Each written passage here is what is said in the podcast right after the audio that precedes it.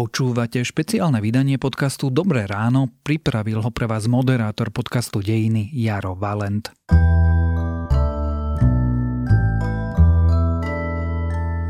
Symbolom dramatických udalostí druhej svetovej vojny na Slovensku je aj bombardovanie rafinéria Apollo v Bratislave 16. júna 1944. Americké bombardéry vtedy vyradili dôležitý priemyselný závod, ktorý tvoril dôležitú súčasť nemeckej vojnovej mašinérie. Za touto tragickou udalosťou, počas ktorej dopadli bomby aj na samotnú Bratislavu a zomreli desiatky ľudí, bola pritom dômyselná špionáž. Strategické informácie totiž vynášala za polky mladá odvážna dievčina Beatrix Pospišilová alias alias agentka Trixie, členka odbojovej skupiny Justícia. O svojej skúsenosti prehovorila aj pred svojimi najbližšími až na sklonku života. Rozprávali sme sa preto o nej s jej synom, lekárom Jurajom Čelkom.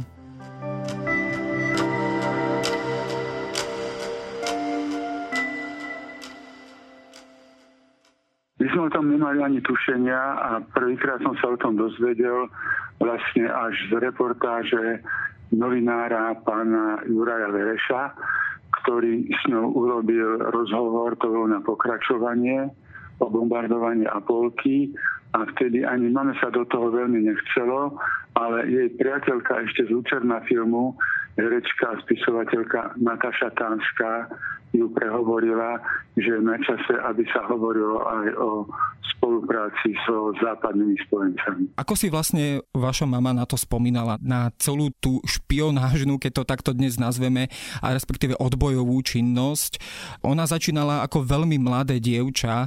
Pocitovala strach pri tom, alebo ako vám tieto chvíle, tieto roky opisovala? Viete čo, mama nemala strach. Ja som v živote nevidel. Ona bola typ, povedal by som, až tak trochu hazardného hráča ona bola na špionáž pripravovaná veľmi systematicky v Prahe, keď mala 16 rokov.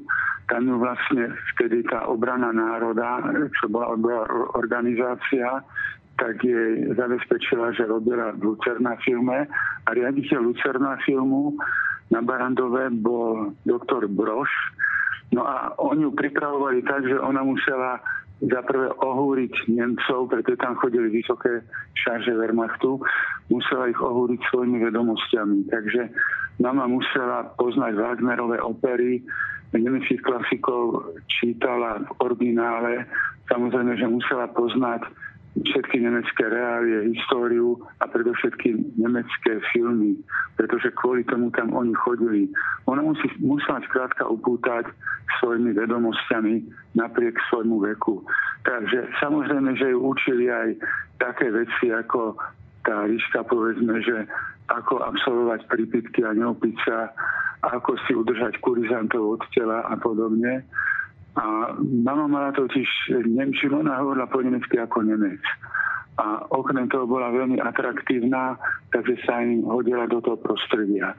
A mama nikdy, čo som ho poznal, sa nejak neprejavovala, že by mala strach. O nej aj známe a teda sa to o nej často hovorí, teda, že tak ako ste to aj naznačil, že vynikala vlastne jazykovými schopnosťami, teda myslím, že okrem Nemčiny tam boli ešte aj nejaké ďalšie jazyky. S takouto kvalifikáciou sa viac menej dostala do rafinérie Apollo. Ako si ona spomínala na, myslím, že to boli dohromady tri mesiace, ktoré tam strávila až teda do toho bombardovania. Ako si ona spomínala, že akým spôsobom sa tam vlastne dostala a ako vyzerala tá jej činnosť? Činnosť v Apolke? Tak ona keď potom, bola v Prahe vypočúvaná na gestape, potom na falošný pas ušla na Slovensko. No a tu mala tú tetu, ktorá s jej otcom oni boli z Moravy, ale študovali vo Viedni. No a oni mali, mali najväčšiu zásluhu na maminej Nemčine. No a najprv dostávala také menšie úlohy. Tá odbojová skupina profesora Kocha Justícia ju do toho zapájala. No a potom potrebovali niekoho, kto by zistil z Apolky rozhodujúce údaje pre západných spojencov. Tak e, profesor Koch si ju zavolal a opýtal sa, či si na to trúfa. Tak ona samozrejme hneď, že áno. Tak ju poslal za asistentom Barbaričom na lekárskú fakultu a že on bude zodpovedný pozadí za tú akciu. Tak prišla za ním a on sa pýtal, že čo by potrebovala vedieť no, že potrebuje vedieť, mať zoznam vedenia Apolky a charakteristiku tých všetkých riaditeľov. No tak boli štyria, tak prvý bol doktor Vilik, inžinier doktor, to bol riaditeľ, ktorý bol vysoký špecialista na ten jeho odbor. Mali náš povedz, bol to ruský Nemec, ale mal povedz slušného človeka. Potom tam bol jeden, ktorý sa volal Prox, to bol fanatický nacista, ktorý má rozhodujúce slovo. Potom tam bol jeden doktor Húla, Čech, ale má manželku Nemku. A jediný, ktorý sa máme zdal schodný na toto, bol doktor Hudec, to bol personálny riaditeľ, ktorý študoval v Prahe, e, manželku má Češku a venoval sa hudbe. On sa veľmi aj priateľ s Dusíkom, on skladal skladby a mal aj vlastné vydavateľstvo. No tak celé jeho charakteristiky tak povedali, že on teda žije pre tú hudbu, on rovno z práce chodí do vydavateľstva a ešte, je zaťažený na blondíny. Tak mamu dali odfarbiť na blond a mama si dala zložiť e, jedno tango a jednu polku a prišla za ním, sa ohlásila, že je, prišla z Prahy a že je uteký a že sa veľmi nudí a že by chcela, aby vydali dve pesničky, že začali skladať. No tak on to zobral a povedal, zavedol ku klavíru, nech to zahrá. No a mama chodila na úsle, ale na klavír nevedela ani brnknúť. Tak povedala, že má krému, tak či by to nemohol zahrať. Tak on to zahral, povedal, je to dobré, ale treba to ešte dorobiť, tak ho pozval ďalší deň, potom pozval na večeru. No a veľmi ho zaujímali historky z Prahy, pretože tam študoval, tak mama bola veľmi zábavný spoločník, mala zmysel pre humor a tak. Len mama začínala byť nervózna, lebo už sa ťahal druhý týždeň a o nič. No a potom je povedal, že či by sa nechcela pozrieť do Apolky, kde on pracuje tak mama zohrala takú prekvapenú, ako naivku, že si myslela, že on sa živí len hudbou a tak, no tak pozvali do tej Apolky, tam reprezentačná riaditeľská miestnosť, sekretárka dala kávu a on teraz videl, akože urobil na ňu dobrý dojem, trošku ješitno zapracovala a pýtal sa, či sa jej páči. Tam ona povedala, že sa mi páči. No a že on by mohol zamestnať, že či chce tam robiť. No mama vtedy sadila všetko na jednu kartu a povedala mu, pán doktor, teraz nejde o to, či sa mi páči alebo nie, či tu chcem robiť. Vy ma musíte zamestnať a dať na miesto, kde budem mať detailné informácie o výrobe. No takže on zbledol a povedal, to je provokácia, zobral telefón, že volá USB. No a mama mu chytila ruku, aby teda nemohol zavolať a povedal mu, pán doktor, ja veľa riskujem. Ale uvedomte si, keď ja odtiaľ to nevidím, že koniec vojny sa blíži a ľudia, ktorí ma poslali, vedia, kde som. A na také veci sa nezabúda. No tak on úplne zbledol, potom sa prechádzal a ona povedala, že dôverujte mi, ja vám dôverujem, skúste to. Tak on povedal, dobre, tak ja to riskujem, ale slúbte mi, že keď vás chytia, tak ja som o ničom nevedel. No on ju dal na oddelenie finančnej a technickej kontroly, kde vlastne o každom litri ropy a benzínu mala prehľad. Tam je taká slávna scéna, sa často teda spomína, že ona vyniesla teda veľmi dôležité informácie v podveskovom páse, ono sa to až niekedy takto trošku bulvarizuje. Ako to vlastne teda bolo, ako ona opisovala tú situáciu vynesenia tých kľúčových informácií? Viete čo, ona tam zostávala aj po pracovnej dobe a ona mnohé veci fotografovala a potom boli veci, ktoré si zapisovala tam boli dve možnosti, jak sa to dostávalo do Londýna. Jedna, že na novej dobe bol telegrafista, ktorý vysiela bezprostredne aktuálne veci, povedzme, ktorý tanker ide hore Dunajom, aby ho hneď mohli spojenci bombardovať. A to, čo boli materiály také písomné, fotografické, tak to išlo na, do Turecka na britské veľvyslanectvo a odtiaľ oni už tie materiály si dopravili domov. No, to som spomenul v jednom rozhovore, to mi mama povedala, že vyvolaný film nesla na holom celé pod podveskovým plácom, no že bola si vedomá, že keby ju chytil, že ho nezastrelia, teda najprv výsluch. Tam, kde mama odozdávala niektoré materiály, to bolo knihkupectvo na terajšom námestí SNP, tak tam boli traja mladí odborári, športovci, no tak tým odozdávala materiály, no a potom posledné materiály, čo im dala, to už bolo po povstaní, písomný zoznam členov nacistickej strany, tak oni ich zatkli a zrejme aj ten zoznam museli nájsť. A mama si veľmi vážila, že všetci, aj títo traja, aj ten s tou vysielačkou, odolali pri výsluchu a nikomu neprezradili. No, mama každú chvíľu čakala, že bude hromadné zatýkanie. Ona bola samozrejme počas toho 16. júna 1944 aj priamo v areáli rafinérie Apollo, teda ona aj prežila bombardovanie Apolky. Mala ona vôbec nejaké avízo, že kedy zhruba by to bombardovanie mohlo byť, alebo aj napriek tomu, že ho mala, tak tam išla, aby nezbudila podozrenie? Ona mala avízo, že v najbližších troch dňoch že to závisí od počasia, bude bombardovanie. Jediný človek, komu to ona povedala na rovinu, bol doktor Hudec, pretože ten vedel o všetkom a on ju tam kryl.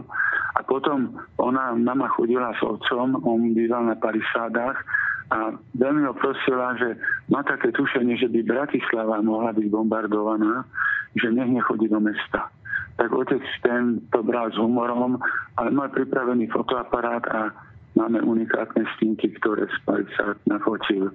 Ten doktor Hudec o tom vedel jediný, mama to vedela, len mama sa spoliehala na jednu vec, že vždy, keď išli americké bombardéry na Bratislavu, tak bol poplach. A vtedy sa otvorila brána a všetci zamestnanci zbehli. Na poplach skončil, ale oni sa nevrátili. Mnohí z nich boli v tých mimohranických oblastiach a tak ďalej. No a Nemci veľmi tlačili na výrobu, teda aby výroba sa stále stupňovala. No tak potom sa nakoniec rozhodli, lebo boli 4 či 5 poplachov, takto čo už leteli, oni leteli povedzme bombardovať rafinérie v Polsku. A boli už takéto poplachy a tak sa rozhodli, že majú spolahlivé kryty a že zalezú do krytov, keď bude poplach a že keď tie lietadla preletia, tak vylezú z a budú pracovať. Takže aj teraz, keď bol ten nálet, tak vedenie Apolky malo zavčasu informáciu, že lietadla sa blížia. Ale nikto okrem doktora Hudeca nevedel, že idú bombardovať Apolku. No a doktor Hudec, tým, že to vedel, tak mal pripravené auto a zobral aj sekretárku a ešte pred bombardovaním zdrhol, že mu museli otvoriť brán, lebo bol riaditeľ. No a mama stále čakala, kedy zaznejú sirény. Nikdy sa neodhalo, prečo práve vtedy sirény nehúkali. No a keď lietadla krúžili nad Apolkou, to nie, že prišli a hneď začali spúšťať, tak mama bola v administratívnej budove, tak vyšla von na nádvorie a tam sa pozerala. No čakala stále na poplach. A poplach nič, tak ľudia pracovali. Až keď prvá bomba padla práve na tú administratívnu budovu, tak až vtedy zaučali sirény. Mamu zachránilo v podstate to, že až keď začali padať tie bomby, tak sa otvorila brána, jak bola na tom nádvorí, tak utekala von. A na tom mieste, kde predtým stála, tiež padla bomba. A mama sa dostala von na chodník a začala utekať pozdĺž chodníka a tam bol plot, ale to boli len také tyčky kovové vertikálne.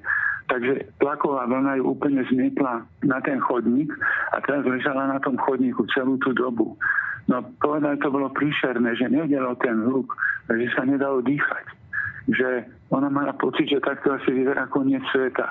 A bola úplne ako nič nevnímala, až potom nejaké ruky z dvoch strán ju zdvihli a dotiahli ju do Apolky, tam mali kolanice, pretože tie ťažké materiály vláčikmi prevážali.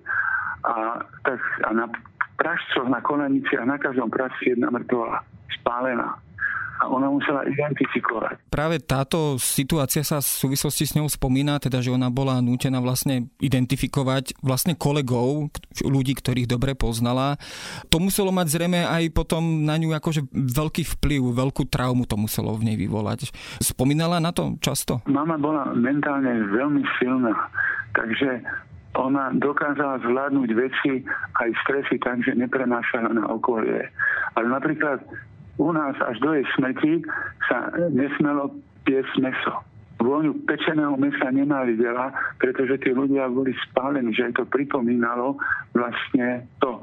Aj keď my sme nevedeli vtedy prečo, lebo ona sa s nami o tom nebavila, ako s deťmi.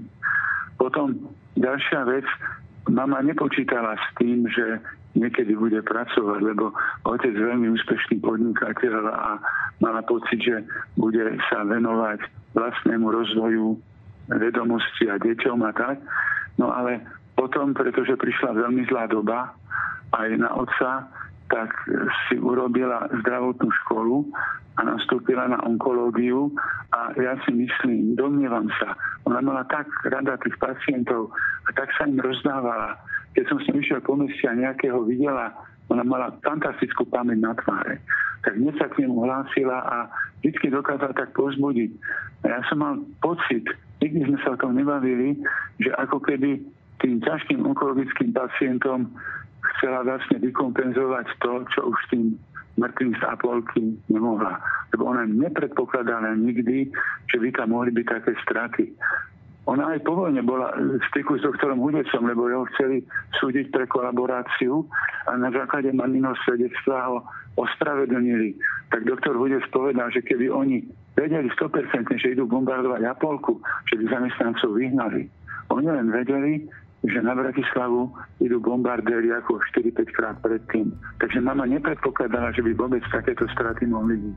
O mimoriadnom osude Beatrix Pospíšilovej Čelkovej sme sa rozprávali s jej synom, lekárom Jurajom Čelkom. Aj tento vojnový príbeh nájdete v špeciálnej edícii vydania podcastu Dejiny, venovaného druhej svetovej vojne.